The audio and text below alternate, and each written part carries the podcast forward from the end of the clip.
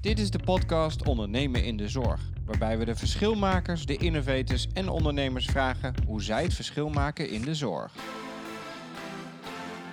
Ja, welkom weer bij een aflevering van de podcast Ondernemen in de Zorg.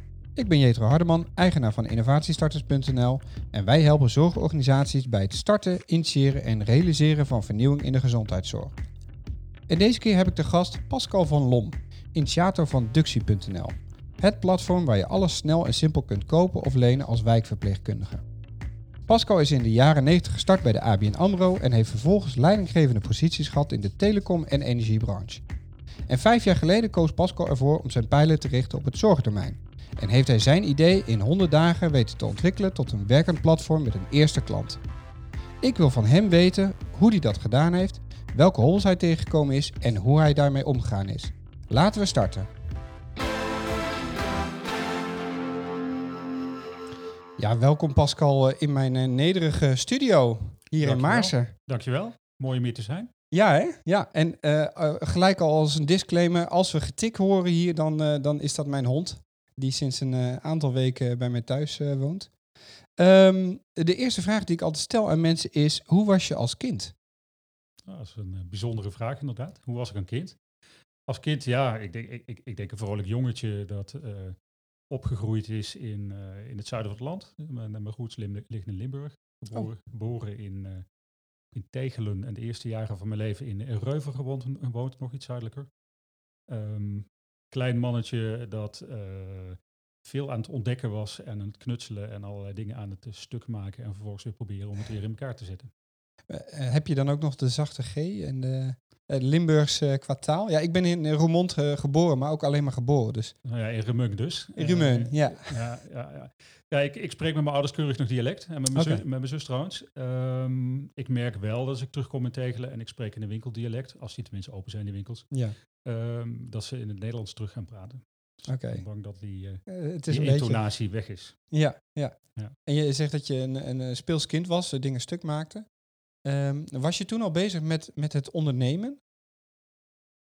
Ja, ik weet niet of het, in, of het echt ondernemen is. Het is meer ja, ondernemend en, uh, en misschien wel uh, pielen spelen, uh, ontdekken, uh, dingen aan elkaar knopen, uit elkaar knopen, uh, dat soort zaken. Ja, ja. Veel met techniek bezig. En, Veel met techniek. En, en, en daarmee nieuwe dingen proberen te maken en in elkaar proberen te zetten. Ja. En uh, als je dan uh, kijkt naar je ouders, uh, wat voor gezin kwamen zij? Waren dat ondernemende mensen of juist niet? Nou ja, beide ouders, uh, ook lokaal daar uit, uh, uit de omgeving. Uh, een vader die, uh, die uitvinder was of scheikundige was bij een, uh, bij een, bij een groot uh, ja, bedrijf, zeg maar, van, van kopieermachines in het zuiden van het land. Uh, en, en een moeder die veel thuis geholpen heeft in, uh, in, in haar gezinssituatie. Ja, uitvinder zeg je. Zit daar een soort parallel met, met jouw opvoeding? Een nou, vader als uitvinder? Of? Ja, ik weet niet of het echt uitvinder was, mijn vader, maar hij was chemicus van, van, van origine. Maar vanuit die kant moest hij aan de slag om uh, ja, eigenlijk allerlei uh, toners, componenten heette dat, voor uh, kopieermachines te verzinnen. Oké, okay, oké. Okay. En um, zijn er nou nog dingen die je vanuit je jeugd, zeg maar, als je dan terugkijkt van je jeugd naar nu toe, zijn er dan dingen die je nog steeds meeneemt of, of dingen die je op een bepaalde manier doet? Vast wel. Uh, misschien wel onder, onbewust, hè, maar ik, ik, ik hou er heel erg van om kleine stapjes te zetten en te experimenteren en op basis daarvan te leren en weer verder te gaan. Ja, ah, mooi, mooi. En um, wat voor studie ben je gaan doen uh, na de basisschool of de middelbare school? Na de middelbare school ben ik naar uh, Eindhoven gegaan. Uh, begonnen daar om uh, technisch natuurkunde te gaan studeren. Dat was een, een bijzondere keuze uh, aan de T U, uh, die ik niet al te lang heb volgehouden. Volgens mij ben ik na een week of acht of tien, zei ik tegen mijn ouders van ja, dit gaat hem gewoon echt niet worden. Nee. Um, de reden waarom ik natuurkunde was gaan studeren is omdat zij een, een afstudierichting hadden die destijds, dacht ik, fysisch-technische informatica heette. Dat ging over de combinatie van techniek en computers, maar ook de medische uh, sector, omdat op dat moment net uh, M R I-scanners en dat soort zaken begonnen te ontstaan. Dat leek me wel interessant. Um, Maar als, als, als jong broekie uh, was dat niet het ding. Dus ik ben na, ik denk een week of acht of tien, heb ik gezegd, ja, dit gaat niet worden. Uh, ben ik overgestapt naar informatica op de hogeschool, die daar aan de overkant zaten. Uh, en heb in de resterende drieënhalf jaar uh, informatica gedaan. Oké. Okay. En uh, even voor mijn begrip, wat, wat leer je daar dan in die tijd? Ja, dat was, dat, dat was denk ik de tijd dat voor het eerst computernetwerken opkwamen. Dat, dat klinkt gek, maar het internet bestond eigenlijk nog niet of nauwelijks. Hè. Dat, dat, dat waren ja. F T P-machines en telnetmachines waar je met, met universiteiten en hogescholen kon praten. Uh, daar leerde je destijds uh, natuurlijk allerlei programmeerdingen, maar ook gewoon techniek. Hè, hoe je computers aan elkaar moet knopen en onderling moet laten praten. Ja. Um, ja, ja, die, die, die, die studie was dus een combi van zowel theorie als, uh, als praktijk. Hè. Dat was H I O, heet het officieel, Hogere Informatische Opleiding. Uh, en, en ja, daar, daar was ik na drieënhalf jaar was ik klaar. En, en toen stond ik voor de gezellige keuze, ga je militaire dienst of verder studeren? Oh, dat was toen. Oh, ja, en, die, en die keuze was voor mij heel simpel. Uh, dat was verder studeren. Dus toen ben ik nog bestuurlijke informatiekunde aan de Universiteit in Tilburg gaan doen. Okay. Dus waarschijnlijk ben ik een van de laatste die zeven of acht jaar studiefinanciering heeft gehad. Oké. Okay. Bestuurlijke informatica, wat, wat, wat, wat kun je daar dan mee worden in die tijd? Ja, bestuurlijke informatiekunde was het in, uh, in Tilburg. Um, eigenlijk drie groepen uh, gebieden waar studenten afgestudeerden naartoe gingen. Er was een groep die ging naar uh, eigenlijk de accountantsachtige bedrijven, de PricewaterhouseCoopers, Ernst en Young, om reg- registeraccountant of uh, I D P-auditor uh, te worden. Er waren mensen die vaak naar I T-gerelateerde bedrijven gingen, naar, naar, naar bedrijven als C M G of Capgemini of... Uh, Misschien stond Volmak nog wel in die tijd. En je had een aantal mensen, een mindere groep, uh, minder aantal zoals ik zelf, die gewoon naar een, ja, een bedrijf toe gingen, een bedrijfsleven ingingen. Ik zelf ben destijds naar A B N AMRO toe gegaan. Um, dat waren eigenlijk de drie grove richtingen waar uh, studenten naartoe gingen. Ja, ja. En als ik dan, hè, als, als je vertelt over dat uh, creatieve jongetje wat van alles aan het maken was, mm-hmm. um, kon je dat dan voldoende kwijt in die, in die studie?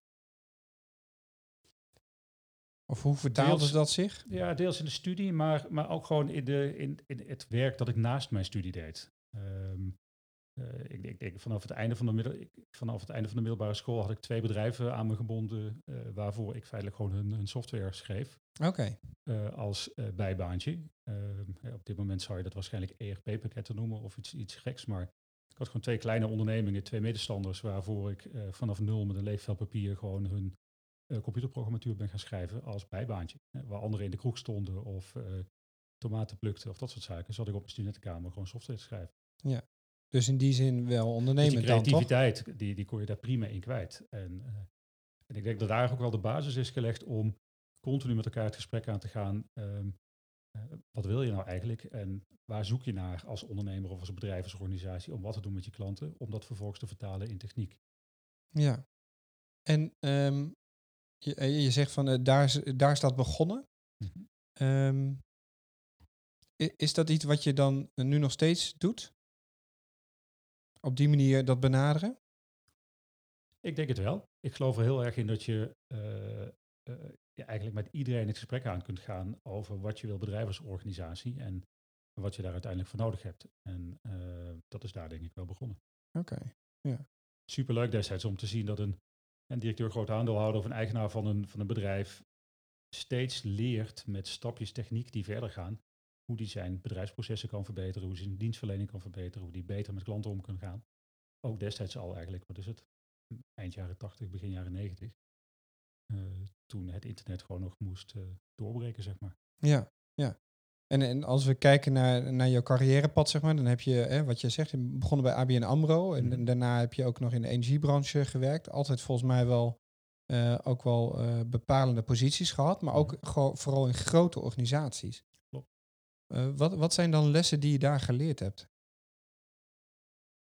Um, dat is een goede vraag. Um, kijk, een belangrijke les ook in de grote organisaties is dat je het wel gewoon samen moet doen met elkaar. En... Uh, En, en een van de dingen die ik daar gezien en geleerd heb, is dat je uh, natuurlijk makkelijk kunt gaan redeneren vanuit je eigen afdeling, je eigen team, je eigen, eigen hokje waar je in zit. Hè. Veel grote organisaties zijn toch best wel vaak hokjes met afdelingen. Uh, durf over die hokjes heen te gaan, durf over die grenzen heen te gaan. Ga samen met elkaar uh, richting een doel wat je wil bereiken. En, en wat ik heel erg geleerd heb in die hoeken, los van natuurlijk samenwerken, dingen doen en, en hoe dat werkt in een groot bedrijf, is dat... Um, Die klant waarvoor je het doet, die zit buiten. En die zit niet binnen. Ik, nee. heb, ik, heb, een, ik heb op een gegeven moment een soort ja, hekel gaan ontwikkelen tegen dat uh, jij van de business vraagt wat ik van I T moet doen of omgekeerd. Daar ja. geloof ik niet meer in. Ik geloof nee. erin dat je in crossfunctionele teams samen dingen oppakt en oplost. Ja. En uh, wat ik me ook nog kan herinneren uit ons voorgesprek is dat je het ook had over... Ik ben eigenlijk altijd al bezig geweest met het bouwen van teams. Mm-hmm. Um, kun je daar iets over vertellen van die tijd? Hoe, uh, hoe, hoe pakte je dat dan aan? Want ik kan me voorstellen, er zijn na, hè, de, ook al zou je willen inderdaad dat iedereen samenwerkt, er zijn allemaal afdelingen, allemaal belangen. Uh, hoe doe je dat dan? Ja, dat weet ik niet. Ik, daar is niet echt een handboek voor. Dat, okay. dat, dat, is, dat begint in mijn ogen met uh, helder hebben waar je ten eerste zelf naartoe wil, of waar je organisatie naartoe wil, maar in ieder geval waar je zelf naartoe wil. Uh, een, een beeld te krijgen van um, wat, wat je daar uh, zou willen bereiken en te kijken met welke mensen je dat uh, zou kunnen doen en daar gesprek over te voeren. En op die manier eigenlijk een soort coalitie smeden van mensen die hetzelfde doel hebben, zien, willen. En ongeacht hun, ja, hun achtergrond of hun ervaring, uh, toch kijken of je ja, mensen met verschillende uh, ja, hoe moet je zeggen, achtergrond, uh, ideeën, denkwijzen bij elkaar kunt krijgen om datzelfde doel achterna te, te gaan en zelf op te gaan pakken. En um, ja, dat, dat begint klein, hè? Dat begint soms met twee man, met drie man en voor je het weet zit je met tien, vijftien, twintig, dertig, veertig of vijftig man uh, in, een, in een team, in een afdeling, in, ja. een, in een bedrijfsonderdeel om een online business te gaan runnen of een, een, een, een online domein op te gaan pakken of, of zoiets dergelijks. Ja. Ik heb niet echt een kookboek te, waar, dat ik uit de kast kan trekken en zeg, kijk, ik wil nu een team, heb, team hebben, dat ga ik zo doen. Uh, mijn aanpak daarin is dat ik uh, scherp probeer te krijgen wat ik wil bereiken en vervolgens ga kijken in mijn netwerken en mijn kennissenkring welke mensen zouden daarmee een rol in kunnen spelen. En via die, via die weg komen er weer meer mensen bij. En ontstaat er organisch eigenlijk gewoon een team dat vooral plezier maakt, fun heeft en uh, vervolgens ook nog resultaten haalt. Ja. En weet je die mensen dan te binden door middel van enthousiasme of een gedeeltelijke... Kijk, waarom ik het vraag is, omdat dit volgens mij ook zo'n groot thema is binnen de gezondheidszorg. Mm-hmm. Is dat, dat er heel veel mensen zijn die goede ideeën hebben en ook nog wel kunnen enthousiasmeren. Maar eigenlijk de volgende stap, en dat, dat begint volgens mij vaak bij dat formeren van een team, hè, de, de juiste mensen aan tafel mm-hmm. krijgen. Dat het daar vaak al op vastloopt. Dus ik ben benieuwd van, wat, wat, wat, wat is dat? Je zegt ook van, ja, dat is niet echt iets... Um, uh, het is geen kookboek, het is volgens mij ook niet iets procesmatigs. Dus wat, hoe heb je die mensen zover gekregen? Nou, dat begint, dat begint en niet alleen in, in, in de huidige situatie bij, bij, bij, bij Duxie, maar ook gewoon in de eerdere teams. Dat begint in mijn ogen toch met uh, het verhaal waar je naartoe wil. En wat wil je bereiken? Waarom, waarom zit je met elkaar om tafel en wat wil je bereiken met elkaar? En, en is dat iets waar je met elkaar plezier van krijgt? En waar je ook de vraag durft te stellen van, joh, als we dat nou eens niet doen, wat gaat er dan mis? Of wat ja. gebeurt er dan? Eigenlijk gewoon met uh, de eerste groepje mensen waar je dat gesprek mee voert, uh, kijken of je gezamenlijkheid hebt, of je energie krijgt, of je samen een stapje vooruit wil, of je samen misschien wel een, een punt op de horizon durft te zetten en dan een eerste stap nemen. Uh, vooral geen hele grote plannen gaan schrijven uh, om de komende zes jaar dit en dit te gaan doen. Nee, wat is een eerste stap die je gaat zetten? En kijken mm. of je met deze mensen die stap kunt zetten en wie in dat to- groepje mensen dan het beste welk ding kan doen. Mm. Dus het is ook het juiste terugbrengen van, uh, van een mooi perspectief naar praktisch wat, wat moeten we morgen dan gaan doen? En wie hebben we daarvoor nodig?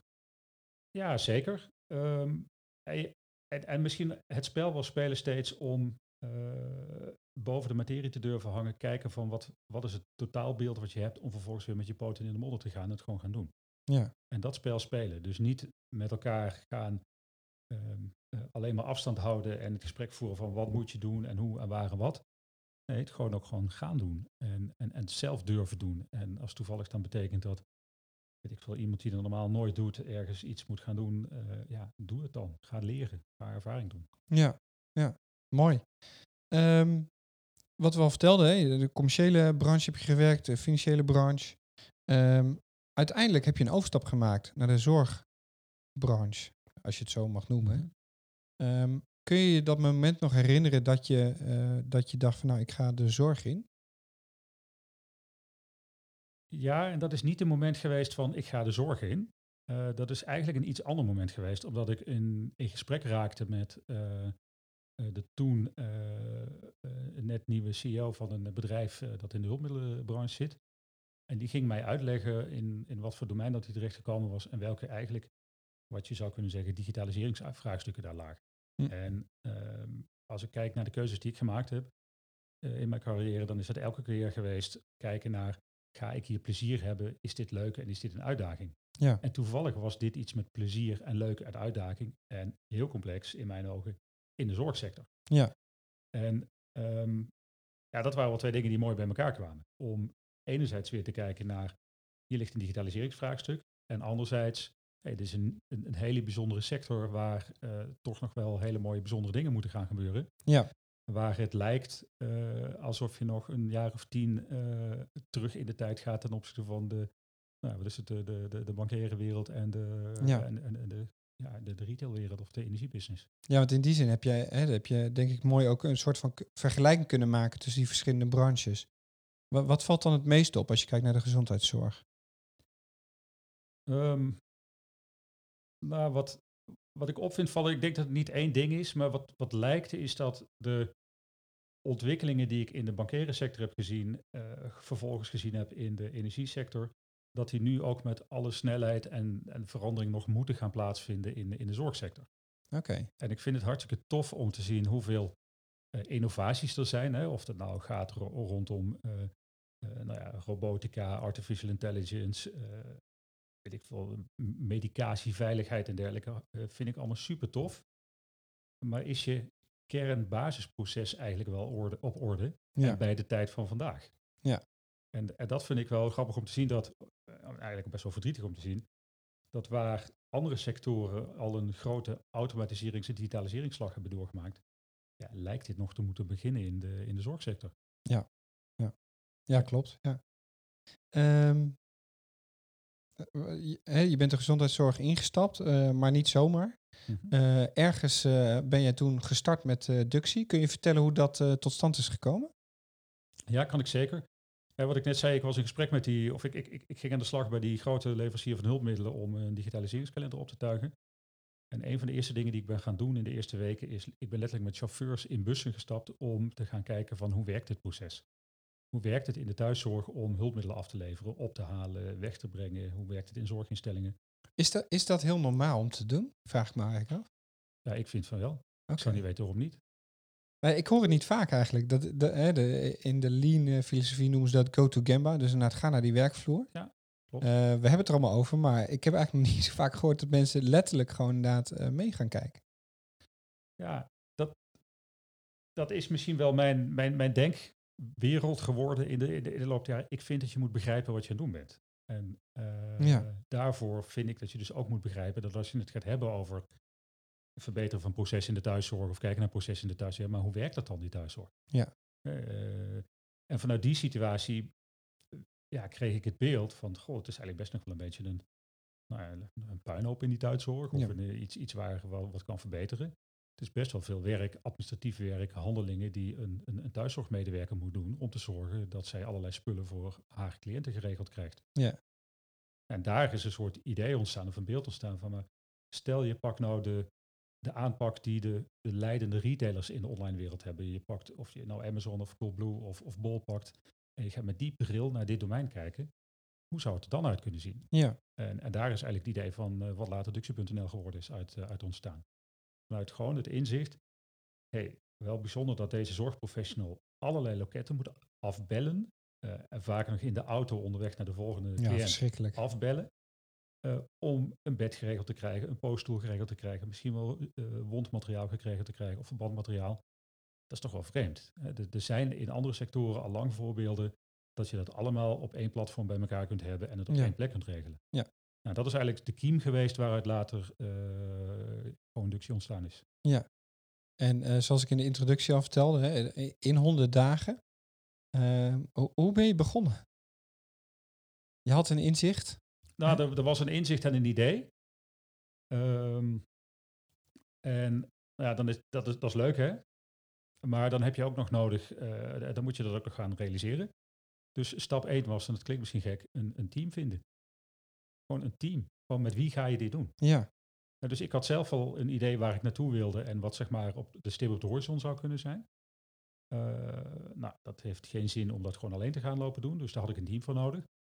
En stap één was eigenlijk op een um, ja, best simpele manier samen met een uh, bevriende ondernemer uh, die de eigenaar is van Sparkle. We hebben gewoon een avond georganiseerd om een aantal mensen bij elkaar te halen, allerlei Z Z P'ers bij elkaar te halen, waar ik het idee heb uitgelegd en de vraag heb gesteld. hoe zou je meedoen om dit idee werkelijkheid te maken? En daaruit ja. heb ik een eerste team geselecteerd van, uh, ik denk drie mensen. Uh, en zijn we gestart op uh, vier juli tweeduizend zestien. En iets meer dan honderd werkdagen later uh, ging onze M V P live. Ja, en even voor de luisteraars, een M V P bete- betekent een minimum viable product. Dus ja, eigenlijk het eerste vertraging. Betalende product, toch? Ja, de, het eerste werkende product dat doet wat het zou moeten doen. Ja. He, dus uh, dus op, op vier juli maandags gestart uh, met een leeg vel papier. Uh, met de eerste drie mensen, met een, nou ja, ik met het idee, uh, een, een product owner, een U X-designer en een, uh, en een developer. Uh, 's ochtends heb ik ze nogmaals verteld wat het idee was op uh, maandagochtend. Ja. Toen hebben we 's middags bedacht, wat hebben we nodig om dit te gaan doen? Die spullenboel hebben we 's avonds aangeschaft. Uh, en toen zijn we in sprints van twee weken zijn we van start gegaan. En ik geloof dat we afgelopen week sprint honderdachttien uh, live getrokken hebben. Ja. Ja, je, je vertelt het alsof het de normaalste zaak van de wereld is, maar, maar toch nog even stilstaan bij dat moment. Want waar begin je dan? Dan heb je een leeg vel. Begin je met tekenen infrastructuur? Begin je met uh, begin maar de voorkant te bouwen, de achterkant, hoe? Ja, dat is best... Als je de juiste mensen bij elkaar in een ruimte hebt, dan ontstaat dat vanzelf. Hmm. Omdat je een, uh, het idee ging rondom uh, makkelijk of één plek creëren waar je makkelijk en simpel je zorghulpmiddelen kunt bestellen voor je cliënt. Ja. Dat, dat is zeg maar in de kern het basisidee. En dat betekent dat je een online bestelomgeving nodig hebt. En voor een online bestelomgeving moet je allerlei dingen gaan regelen. Ja. Um, en ja, je kunt zeggen, in, in, in de tijd van uh, florerende e-commerce bedrijven uh, pak je een of ander softwarepakket van de kast, van de plank. Uh, en dat ga je implementeren. Uh, er zijn genoeg ja. webshops. Ik heb volgens mij tachtig webshops geteld in de, in de Nederlandse uh, markt. Maar in dit domein is het net even iets anders, omdat degene die het bestelt, is niet degene die het betaalt. Dat is namelijk de verzekeraar. Ja. Als ik voor jou een hooglaagbed ga uh, bestellen, dan gaat jouw verzekeraar dat hooglaagbed betalen aan de leverancier van dat bed. En daarmee ontstond het beeld dat het platform dat we gingen bouwen niet zomaar een webshop zou kunnen zijn, waar je gewoon wat spullen instopt en, en gaan. Maar een platform moest worden dat helpt met kiezen welke le- bij welke leverancier ga je welke spullen bestellen. Um, ja, en terug naar je vraag, hoe begin je dan? Je gaat gewoon tekenen. Uh, ten eerste vragen als, hoe willen we gaan werken? Willen we met sprints gaan werken, ja of nee? Hoe lang moeten die sprints dan zijn? Uh, uh, hebben we domeinnamen nodig die we moeten re- realiseren? Gewoon letterlijk, je gaat gewoon een bedrijfje beginnen. Ja. Een leeg vel papier. Ja. En dag één was inderdaad domeinnaam registreren die nooit meer weg is gegaan. Uh, nou ja, software neerzetten, Jira om je, je backlog in te zetten. Je eerste sprints te gaan definiëren. En dag twee hebben we dat 's ochtends uh, de eerste code geschreven en 's middags de eerste code naar productie getrokken om te kijken hoe het werkte. Ja. In een team dat dus eigenlijk met z'n vieren bij elkaar naar design keek, naar ontwikkeling keek, um, naar het organiseren van het werk en het verder uitzoeken van ja, hoe werkt eigenlijk die gekke zorgsector, want alle vier hadden we geen idee. Nee, nee, nee. Dus in die zin, je zegt ook al een soort van, met die vier had je alle, alle ingrediënten eigenlijk om alle aspecten te belichten. Ja, eigenlijk alle, in goed Nederlands, alle skills. Ja. ja. Alle expertise aan boord. En dat, daar ben ik heel erg in gaan geloven, dat je um, in die gezamenlijkheid met elkaar alle kennis in huis hebt om te doen wat je wil bereiken. En als je het niet hebt, ga je die kennis er wel bij aan. Ja. ja. En als je dan kijkt naar uh, een platform in honderd dagen gebouwd. Mm-hmm. Uh, ik kan me voorstellen dat dat uh, niet altijd heel soepeltjes is verlopen. Uh, welke uitdagingen zijn jullie tegengekomen in die, uh, in die tijd? Hmm. Nou, in die eerste honderd dagen eigenlijk niet zoveel, omdat uh, we dat toch redelijk zelf konden doen. En we hadden, we hadden kennis uh, en, en ervaar, of hoe het, uh, contacten met een, een aantal thuisorganisaties waar we gewoon mee konden sparren, met een, met een enkele leverancier waar we mee konden, konden sparren. Um, de uitdagingen zitten hem eigenlijk vooral in Uh, hoe ga je verder groeien en hoe ga je groot worden? Mm. Um, uh, in, in, het, het is ons opgevallen dat, uh, zeker na de lancering en het eerste jaar daarna, dat veel zorgprofessionals toch best wel moeite hebben om een smartphone te bedienen uh, ja. en, en apps te installeren. Ja. En wij gingen er in het begin vanuit, joh, we, we bouwen gewoon een oplossing die je op je ja. tablet, je telefoon en je computer kunt gebruiken. Prima, en dat werkt. Want dat wist, dat wist je al vanuit uh, Weekamp of van, vanuit Bol dat dat ja. zou werken. Ja. En toch lukte het niet dat die, om zorgprofessional dat te pakken. Hè? Dus, dus dat is toch ook bijzonder eigenlijk? Ja. ja, misschien wel. Maar daar zit best wel weer een, een, een interessante parallel naar mijn tijd bij A B N AMRO. Toen ik daar een, een, een, een tijd voor de, de internetbank mocht, uh, mocht zorgen. Um, was het vraagstuk, hoe gaan we zorgen dat eigenlijk al die consumenten uh, hun betalingen via internetbankieren gaan doen en niet meer via een papieren bankafschrijving. Ja.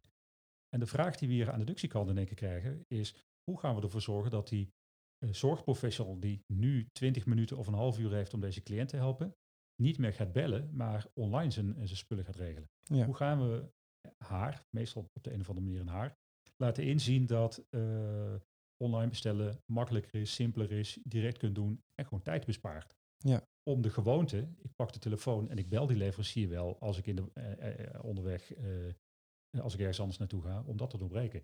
Dus dat is bijna een, of bijna, dat is gewoon een change vraagstuk. Ja. Een, een cultuurveranderings- of gedragsveranderingsvraagstuk. En dat ja. heeft dus niets met techniek, automatisering, tools en systemen te maken. Want die, die zijn achteraf best makkelijk. Ja, ja. En um, uh, kun je nog even kort omschrijven, want we, we staan nu vooral aan het begin van Duxie, maar wat is Duxie eigenlijk? Duxie kun je zien als een, ja, in, eigenlijk als een marktplaats waar vraag en aanbod bij elkaar komt. Duxie is een, is een online omgeving waar in eerste instantie zorgprofessionals naartoe kunnen gaan. Moet je denken aan wijkverpleegkundigen, ergotherapeuten, uh, thuiszorgmedewerkers, om alles te vinden wat ze nodig hebben voor de zorg voor hun cliënt. En, ja. en die zorg van de, voor een cliënt die bestaat natuurlijk uit zorg verlenen met hun handen. Maar soms heb je daar uh, verbruiksmiddelen of, of hulpmiddelen voor nodig. Een hooglaagbed, een, een, een, een, een poosstoel, een rugsteun, uh, verbandmateriaal en dergelijke. En al die artikelen staan, of kunnen ze vinden op Duxie punt n l, van alle relevante leveranciers die dat leveren. Omdat in dit domein heb je ook nog te maken met zorginkoop door verzekeraars. Ja. De verzekeraars hebben leveranciers van hulpmiddelen gecontracteerd. Dus je moet ook nog weten, waar is een cliënt verzekerd? Uh, welke leveranciers zijn gecontracteerd door de verzekering van die cliënt? En welke vragen moeten beantwoord worden? Wil dat materiaal wat je bestelt gewoon vergoed gaan worden? Ja. En Duxie brengt al die dingen in de kern bij elkaar. Om eigenlijk de, de besteller uh, ervoor te laten zorgen, of te, ervoor te zorgen dat de besteller zo min mogelijk vragen hoeft te beantwoorden. En geleverd krijgt wat de, de cliënt nodig heeft. Ja. Wat ik me dan afvraag is, um, waarom, waarom, is Duxie, waarom was Duxie eigenlijk nodig? Waarom was, waren die leveranciers? Want die leveranciers hadden ook allerlei platformen waarop je dat kon, uh, kon doen. Um, wa, wat is dan het onderscheid tussen Duxie en, uh, uh, en die andere leveranciers? Dat is een goede vraag. Um, Dat uiteindelijk doen jullie nu zaken met die leveranciers, hè? Die hangen daaronder, volgens mij. Ja, die hangen daaronder, hangen daarachter, staan aan de aanbodzijde van het platform. Ja. Uh, dat klopt. Ja. Maar benaderen dus vanuit de zorgprofessional. En die zorgprofessional heeft voor de zorg voor die cliënt uh, producten en diensten van meerdere leveranciers nodig. En natuurlijk hebben die leveranciers allemaal hun eigen website of hun eigen ja. telefoonnummer.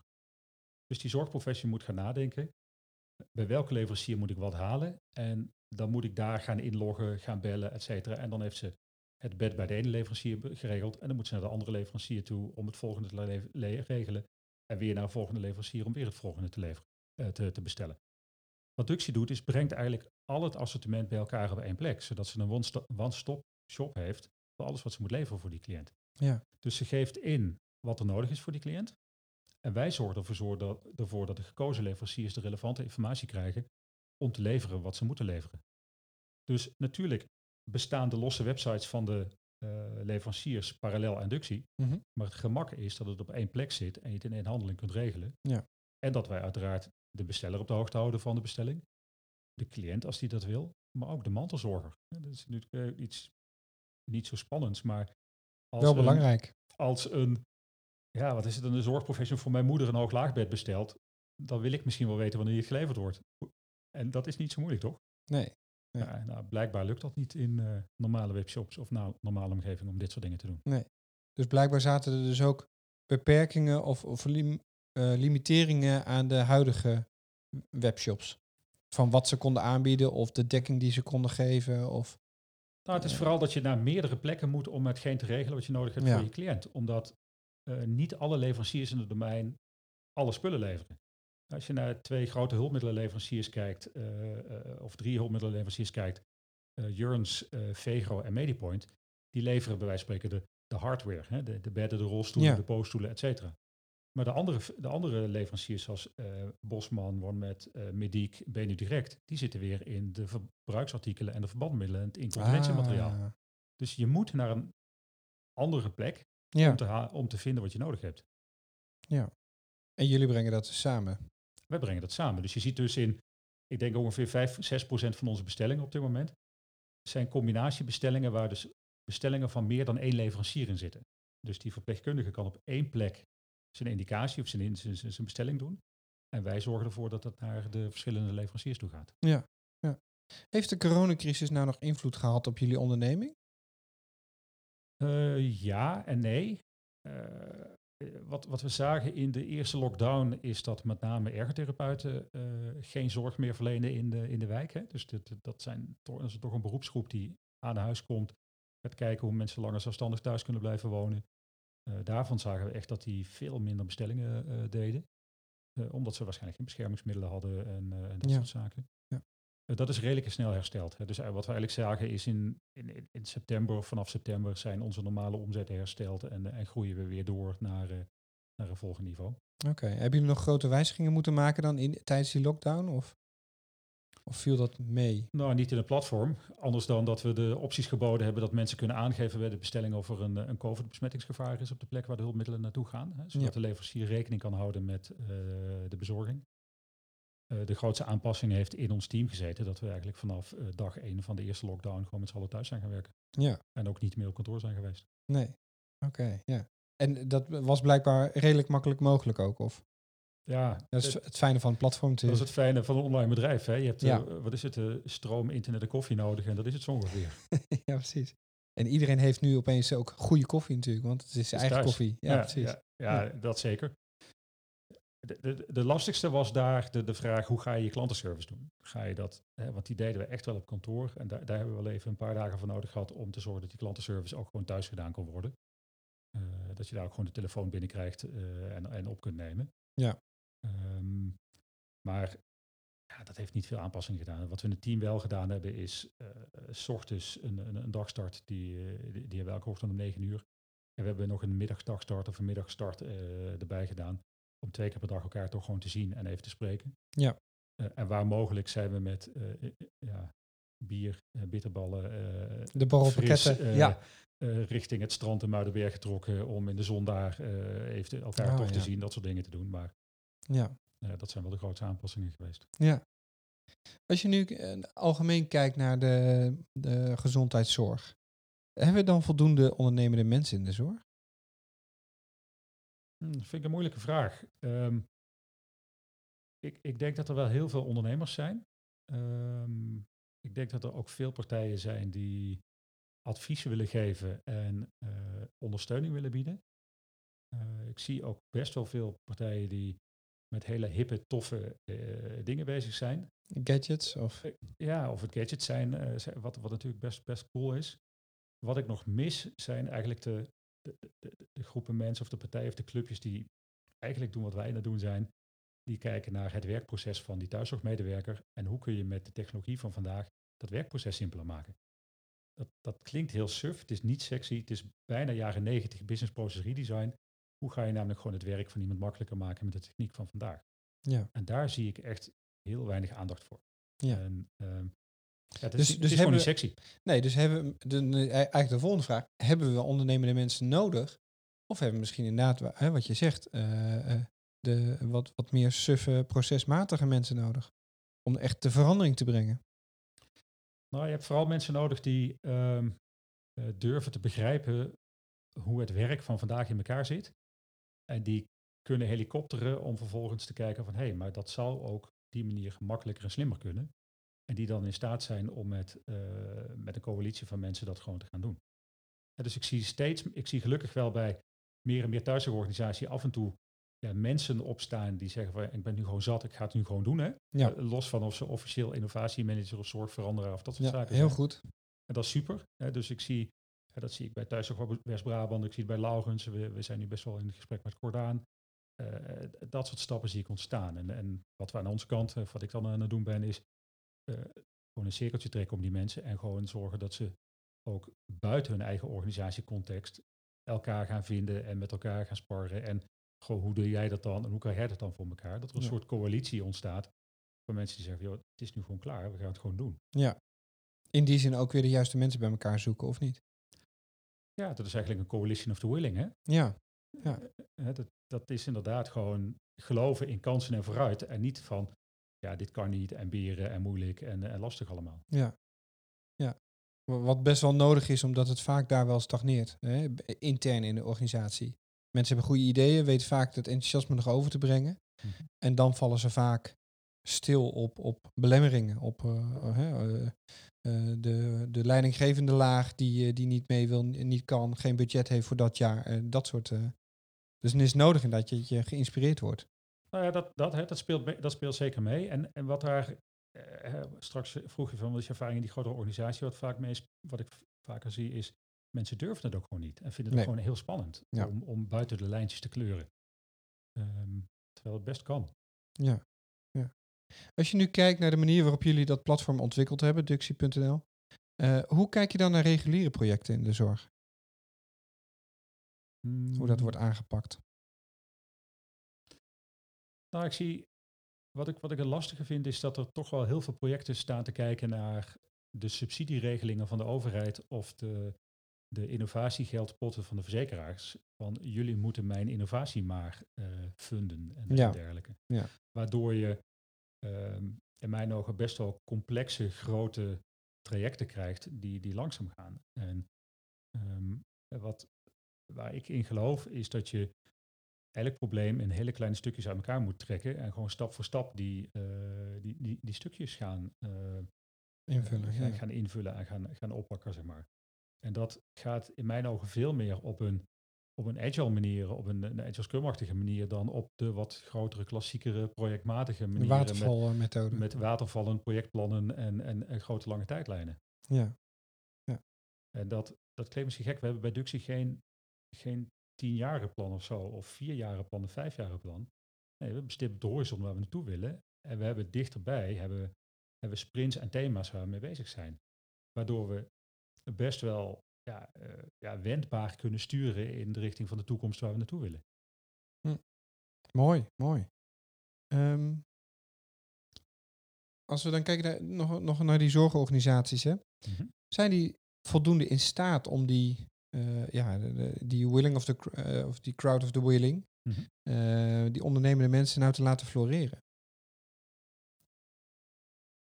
Dat weet ik niet. Misschien wordt dus wel heel erg geleefd door de dagelijkse dag en de dagelijkse praktijk om zorg te verlenen, wat logisch is, en, en wat minder ruimte om echt te gaan vernieuwen. Hè. Als je een ja, best een, een serieus lange zorgdag hebt gehad als, als, als verpleegkundige, je bent 's ochtends vanaf zes uur, zeven uur standby te kijken of je een dienst moet overnemen, je draait vervolgens je dienst en aan het einde van de dag ben je ook nog wel standby voor collega's die hulp nodig hebben.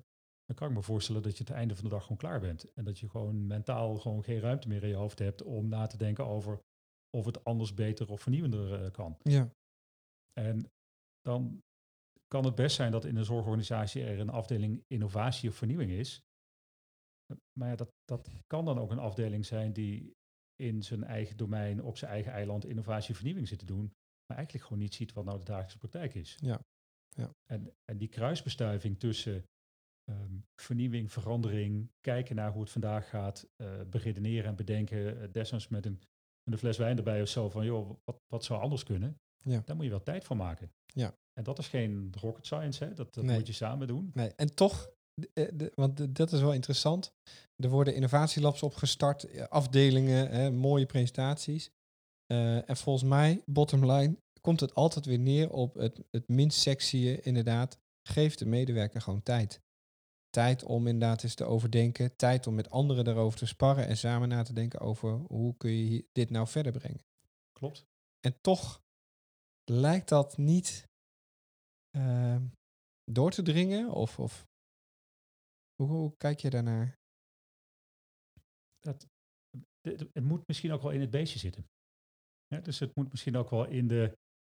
Uh, uh, ik heb gemerkt dat In, in, in mijn zeg maar, carrière of mijn, mijn paden die ik gelopen heb, is dat er niet zoveel mensen lijken te zijn die echt afstand kunnen nemen van de materie, erboven kunnen gaan hangen, um, het veld erover zien, lijntjes tekenen om vervolgens dat dan uh, te gaan doen. Hm. Dus als je, uh, maar het begint precies wat je zegt, hè, met neem de tijd, neem de ruimte, ruimte, ga gewoon in de hok zitten, Ga niet gewoon formeel in een agenda gewoon uh, allerlei punten nalopen. Er is blijkbaar een probleem waar je het over gaat hebben met elkaar. En ga bedenken wat er aan de hand is en of dat anders kan, ja. ja. En dat begint met tijd en uh, samen en uh, creatief zijn en uh, verzinnen. Uh, en dat is niet iets wat je... Dat is ja, misschien wel het beroemde creatieve proces dat je vaak bij, uh, bij reclamebureaus tegenkomt. Ja. Maar iets meer daarvan zou je in-house in je organisatie moeten hebben. Als je vindt dat er een probleem is. Als er geen probleem is, moet je vooral ook geen tijd aan gaan besteden. Ja, ja. Waarbij ik misschien nog wil aanvullen is dat executie wel een hele belangrijke tweede stap is. Want ik zie ook vaak dat het creatieve proces misschien nog wel lukt. Uh, en dan uh, over twee weken is er weer een sessie. En dan kijken we terug op, uh, oh wat was het creatief en leuk. Maar, uh, en dat hoor ik uit jouw verhaal ook wel. Hè, van, ja, je moet uh, het wel doen, hè? Ja, precies. Nou, dat. Ja. Hè, dus... dus um... Dat, dat is er eentje, je moet het doen en de, je moet het, de executie doen. Um, en je moet ook wel durven daarbij. Hè? We hadden een voorbeeld bij Duxie dat we in het begin hadden we transferverpleegkundigen. Die zitten in de ziekenhuizen en die hebben eigenlijk de taak om te zorgen dat alles thuis geregeld is voordat de gele taxi met uh, de patiënt naar huis toe gaat. Die mochten van ons en van de leveranciers spoedbestellingen doen in het platform. Die mochten dus nu bestellen en vandaag nog geleverd krijgen, want ja, die, die, die, die, die ziekenauto moet kunnen rijden. Toen zijn we op een gegeven moment de discussie aangegaan met leveranciers. Ja, maar soms kan een wijkverpleegkundige ook gewoon spoed hebben. Mag die ja. dan ook geen spoedbestellingen doen? Ja. Nou, dat vonden de leveranciers doodeng. Want dan gaat dadelijk iedereen spoedbestellingen doen. Hè? Dus je ziet dan vaak in de redenering... Ook een aanname die... Zie je, daar wordt misbruik van gemaakt. Maar wij zeiden, ja, dat is hartstikke fijn. Alleen we weten natuurlijk op het platform wie waar op welk moment welke bestelling heeft gedaan. Dus als ik zie dat uh, wijkverpleegkundige Els alleen maar spoedbestellingen doet... heb ik gewoon een basis om met haar het gesprek aan te gaan... om te vragen waarom ze alleen spoedbestellingen doet. Want misschien ja. heeft ze wel altijd de, de, de, moeilijke, de moeilijke cases, uh, ja. zeg maar, uh, in, uh, in, in, in, in haar uh, domein. Dus we hebben dat spoedbestelling gewoon opengezet. Voor iedereen. Ja. Daar gebeurde niks. Nee. Want die verpleegkundige weet heus wel wanneer ze er spoedbestelling van moet maken of niet. Ja. Dat, dat heeft ook weer te maken volgens mij met vertrouwen in de mens... in plaats van bang zijn voor precedentwerking. Ja, vertrouwen in de mens is er eentje. Uh, en de andere is, mijn, in mijn beeld, is... Um, design je proces nu gewoon voor de happy flow. En ja. ga met behulp van de Mooi. data die je uh, opdoet, kijken of dingen de mist in gaan. Ja. He, dus ik, de zorgprocessen waar ik in gedoken ben, um, die zijn toch eigenlijk best al veel gedesigned vanuit misbruik voorkomen. Ja. Ja. Maar de fun van de techniek van vandaag is dat je voldoende middelen in data en dergelijke kunt, kunt inbakken. Dat je misbruik kunt detecteren of dat je misbruik inzichtelijk kunt maken. Ja. En dat is een andere manier van kijken naar uh, eigenlijk hetzelfde probleem. Ja. En daar heb ik wel veel, uh, veel dingen geleerd, zeg maar, en gezien in, uh, in, in de grotere bedrijven. Ellenlange vergaderingen en discussies waarom het vooral niet zou kunnen. Ja. Of waarom je er toch nog eens keer over moest praten. En, en binnen Ascent op een gegeven moment had ik een Een, een online team gebouwd en een team met de, de vraag... ga de conversie van Ascent punt n l dan ook op plan tillen. Ik had één randvoorwaarde voor het team. Ik zeg, joh, je mag alles doen, je mag alleen geen porno's uit van maken. En dan zie je mensen denken van, wat, uh, wat is dat voor iets geks? Maar ik zeg, jongens, je kunt tot december ouwe hoeren... of deze knop groen of blauw moet zijn. Doe het gewoon en ga meten wat het effect is. Ja. En dat spel, gewoon een klein stapje zetten, doen, leren... en daarvan weer van doorbouwen... Ja, dat zijn we eigenlijk gewoon blijven doen in onze tweewekelijkse sprints uh, van Duxie punt n l. En, en uh, ja, weet je, we kwamen op een gegeven moment en kregen een feedback van een uh, verpleegkundige van, uh, ik dacht dat het sensieren was. Die zei van, ja, super dat jullie de, de cliënt en de mantelzorger op de hoogte houden van de bestelling die ik gedaan heb. Dan wil je alsjeblieft mijn achternaam weghalen in de bestelbevestiging. Oh ja. Dus wij vragen, ja, maar waarom dan? Nou, zei, ja, wij worden soms wel eens uh, opgezocht door de familie ervan en onjuist bewegend. Dat vinden we, ja, dat is niet zo handig. Nee. Nou, prima, sprinten naast de achternaam weg. Ja. Nou, dat soort cycli, dat soort dingen. Luisteren, oppakken, verbeteren en continu doorgaan in hele kleine mini-stapjes. Uh, ja, heeft mij het, het gevoel gegeven dat je wel degelijk in de zorg gewoon dingen kunt veranderen. Ja, heel inspirerend, heel mooi. Um, ik heb je ook gevraagd om een uh, persoonlijkheidstest uh, in te vullen. Um, om erachter te komen hè, welke persoonlijkheidseigenschappen jij hebt en uh, nou, wat dat zegt over het ondernemerschap. Uh, wat opvalt is dat je een mooie verdeling hebt van enerzijds traditioneel en nuchter en anderzijds fantasierijk en ruimdenkend. Um, waar zie je jezelf, uh, waar zie je deze kwaliteit eigenlijk het meest in terugkomen, die balans? Hmm. Dat is goed. Ik denk dat ik altijd rustig blijf. Rustig nadenken. Het niet, niet, ik zal niet snel uit, uit mijn vel springen of, of, of, of zeg maar uh, in, in de chaosmodus uh, gaan. Uh, maar weet, denk ik, in ook complexe situaties gewoon mijn rust te bewaren. Uh, en, en wel overzicht te houden en te kijken van ja, wat zijn nou de, de dingen die verzet moeten worden of de dingen die gedaan moeten worden. Zit er, een, vraag een beetje? Nou, zit, er een, zit er een schakel tussen het, het traditionele nuchtere en, en het creatieve proces? Of gaan die altijd gelijk op? Nee, die gaan in elkaar over. Ik merk, ik heb wel eens het, en dat is, ik weet dat is een valkuil voor mezelf, dat ik soms zo snel schakel van de ene naar de andere kant, dat ik uh, mensen gewoon kwijtraak.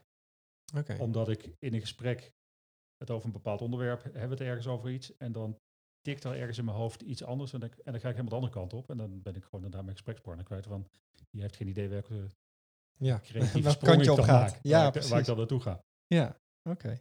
Uit test komt ook dat je uh, erg zorgvuldig en gedisciplineerd bent. Um, is dat nodig als ondernemer in de zorg? Weet ik niet. Het helpt mij wel in de rust. Het, het helpt mij in uh, wel nadenken, uh, eerst nadenken dan doen. Uh, even van tevoren bedenken of het handig is om deze zet uh, te zetten, ja of nee. Uh, die structuur die helpt mij gewoon. Oké. Okay. En werkt het ook wel eens tegen je? Ja, misschien ben ik wel eens af en toe te gestructureerd, hè? Of te, te, te georganiseerd. En, en zou je misschien eens iets, iets meer uh, gewoon moeten doen en niet nadenken. Uh, maar ja, ik heb daar geen hinder van of zo. Nee, nee. Uh, wat er ook uitkomt is dat je meer extravert dan introvert uh, bent. Uh, hoe merken collega's dat uh, binnen Duxie? Dat weet ik niet, dus zou je ze moeten vragen. Oké. Okay. Uh, hoe merk je het zelf? Um, nou, ik, ik, ik durf denk ik wel, of ik, ik zeg wel wat ik vind, hè. Uh, ook als ik, ergens niet mee, als ik het ergens niet mee eens ben. Misschien bemoei ik me wel te veel met de details, hè, zouden, zouden sommigen uh, kunnen zeggen. Maar dat gaat terug naar uh, ja, mijn, mijn echte geloof. Dus je moet begrijpen waar je mee bezig bent. Ja. En dat je daardoor in staat bent om te veranderen en te combineren met van, hé, hey, ik zie hier links dit gebeuren, maar als we dan dat doen, dan ga je weer een stap voorwaarts. Ja, ja mooi. Um, wat er ook uitkwam is dat je het anderen graag naar de zin maakt, maar ook wel zakelijk kunt zijn. Mm-hmm. Uh, nou is dat iets wat in de zorg soms ook een gevoelig punt is, hè? Zakelijk opstellen. Um, wat zijn dan momenten dat het, dat het nodig is om wel zakelijk ernaar te kijken? Um, kijk, wij zijn Duxie gestart met funding van een, uh, of financiering van een hulpmiddelenleverancier. Uh, Maar uiteindelijk zullen wij wel onze eigen broek moeten ophouden en zijn we geen caritatieve instelling. En dat betekent dat we uiteraard ook voor onszelf moeten nadenken of de stappen die we zetten überhaupt zinvol zijn. Of we daar inderdaad wel een, ja, een levend bedrijf mee kunnen, kunnen starten en bouwen. En dat zul je toch wel degelijk zakelijk moeten, moeten bekijken. Ja. Ja. Um, ik weet, jij noemt het zakelijk. Hè? Ik, ik voel in de zorg iets dat commercie en de zorg, dat dat een eng ding is om, ja. om samen te laten gaan. Uh, wat ik ook gewoon begrijp. Um, maar ja, dat hoeft niet spannend te zijn. Kun je dat uitleggen, waarom dat niet spannend hoeft te zijn? Nou, dat, um, dat, dat kan ik misschien uitleggen met een, met, met een voorbeeld wat ik zelf een aantal jaar geleden ben tegengekomen, is uh, een Nederlandse start-up die uh, WakaWaka heette. Die maakte uh, oh ja. lampjes, hè, die, uh, uh, sociale die zonnelampjes. Sociale onderneming, die zonnelampjes maakte, ja, inderdaad, vanuit de gedachte, als je er een koopt, geven wij er eentje weg uh, naar, uh, weet ik veel, naar Afrika of zoiets ja. dergelijks. Uh, buy ja. one, give one. Wat een, en in die, in die tijd was het eigenlijk dat een sociale onderneming. Ja, dit kon gewoon helemaal niet commercieel zijn, dat mocht niet. Maar, maar ook dat bedrijf zorgde er wel voor dat ze wat degelijk gewoon geld konden verdienen. En later is het volgens mij niet zo goed afgelopen. Zijn ze wel opnieuw her, hergestart, herstart als bedrijf. Uh, maar uh, ik denk dat met geld verdienen niets mis is, maar het moet niet ten koste gaan van Uh, anderen, want heel flauw, we zijn wel met z'n allen in de zorgsector bezig hier. Ja, precies. Ja. Um, ja, ik, ik ken de cijfers niet, maar volgens mij geven honderd miljard uit aan, aan zorg of zo in, uh, in Nederland, wat ja. best heel veel geld is. Ja. En dan zijn we met Duxie maar in een mini-mini-domein bezig, in de hulpmiddelen, waar anderhalf miljard aan declaraties per jaar in omgaat. Dat is nog steeds ver achter de komma voor de grote bedragen. Ja. Maar dan nog kun je ook daar goed kijken naar, uh, uh, ja, is het wel zinvol wat je inzet, ben je geen verspilling aan het doen en is het wel logisch wat je met, al, met z'n allen aan het doen bent. En als we daar vanuit onze kant kunnen helpen om dingen ja, efficiënter en makkelijker te maken, ja graag, daar zit onze drijfveer. Ja, Ja, je scoort ook heel erg laag. negen procent als het gaat om stressgevoeligheid. Uh, iets wat ik herken bij alle gasten die ik tot nu toe heb gehad. Um, Pik je nooit bij problemen binnen de onderneming? Zelden. Nee, wat, wat helpt jou dan om, om niet te piekeren?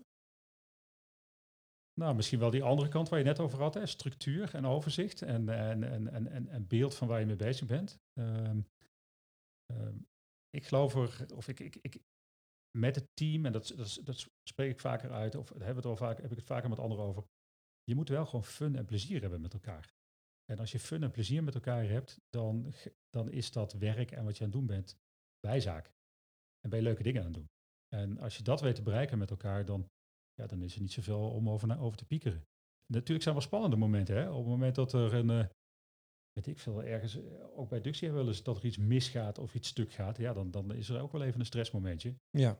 Um, maar dat lossen we gewoon op. En, uh, wat, uh, ook waar, vertrouwen op het proces dan? Of? Dus vertrouwen op het proces, maar ook vertrouwen op de kracht en de kennis van het team en de mensen. Hmm. Um, we, we hadden laatst hadden we een verstoring die, die, die, die zorgde dat er een, een bestelling op een verkeerde manier, of bestellingen eigenlijk niet aankwamen bij uh, enkele leveranciers. En de reflex waar je dan vaak als organisatie in gaat, want dat was net na uh, het, het lanceren van de nieuwe versie van, uh, van het platform, oké, okay, zet de oude versie maar terug. En dat doen we nooit, hebben we nooit gedaan. Hmm. Wij zeggen altijd fix forward. Los het op en ga door naar het volgende level. En dat, en dat, is, dat is, vind ik superkrachtig. Dat is doodeng voor veel mensen als je het voor de eerste keer doet, maar je lost het wel op. En daarmee wordt het beter. Um, of, of helemaal in het begin hadden wij een... Uh, ja, we waren klein, maar we moesten klantenservice gaan doen. Hè? We hadden ja. dus uh, telefoontjes die binnenkwamen, e-mails die binnenkwamen, chats die binnenkwamen. Hoe ga je dat doen? Dus dat deden we in het team. Alleen... Ja, soms moet iemand ook wel eens even weg of ergens anders naartoe. En toen gingen ook onze full-stack developers gingen gewoon klantenservice doen. Dus dan heb je de situatie dat in één keer een, ja, gewoon een, een, een super toffe, goede ontwikkelaar met een wijkverpleegkundige aan de telefoon zit. Dat, dat, komt, in een dat, normaal bedrijf, dat komt in een normaal bedrijf nooit voor. Nee, klopt. Maar de grap is dat die, die, die, die, die ontwikkelaar die vindt dat in het begin doodeng. Maar op een gegeven moment ja, is dat eigenlijk wel leuk. Ja. Maar uit het gesprek leert hij weer waardoor hij het platform beter kan maken. En de dag daarna is er weer wat verbeterd aan het platform. En dat soort ja, uh, elementen om samen meters te maken, uh, ja, dat geeft gewoon heel veel plezier. Ja, ja. Um, als je de ondernemers of ondernemende mensen in de zorg nou één wijsheid zou willen uh, meegeven op een tegeltje, wat, uh, wat zou je dan willen meegeven? Voor mij zou dat zijn iets in de richting van uh, ga, die, ga die olifanten stukjes opeten. Ja, uh, de kunst van het klein maken. Gewoon klein maken. Groot zien, klein beginnen. Groot zien en klein maken. Ja, ja. Oké, okay, nou hartstikke bedankt. Als, je, als iemand nog iets meer wil weten over Duxie punt n l of over jou, hoe kunnen ze dan contact met jou opnemen? Um, of via de gegevens die gewoon op Duxie punt n l staan, maar uh, zoals velen uh, ben ik ook gewoon op LinkedIn te vinden met mijn contactgegevens.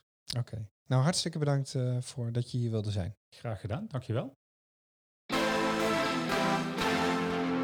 Ja, dank jullie wel voor het luisteren. Wil je de vorige aflevering terugluisteren, dan kan dat via SoundCloud, iTunes of Spotify. Heb je een vraag, tip of verzoek? Stuur me dan een mailtje naar info at innovatiestarters punt n l. En vind je deze podcast interessant? Laat het dan weten via sterretjes, duimpjes of reviews en deel de podcast met jouw collega's. Want alleen samen kunnen we de zorg slimmer, beter en vooral leuker maken.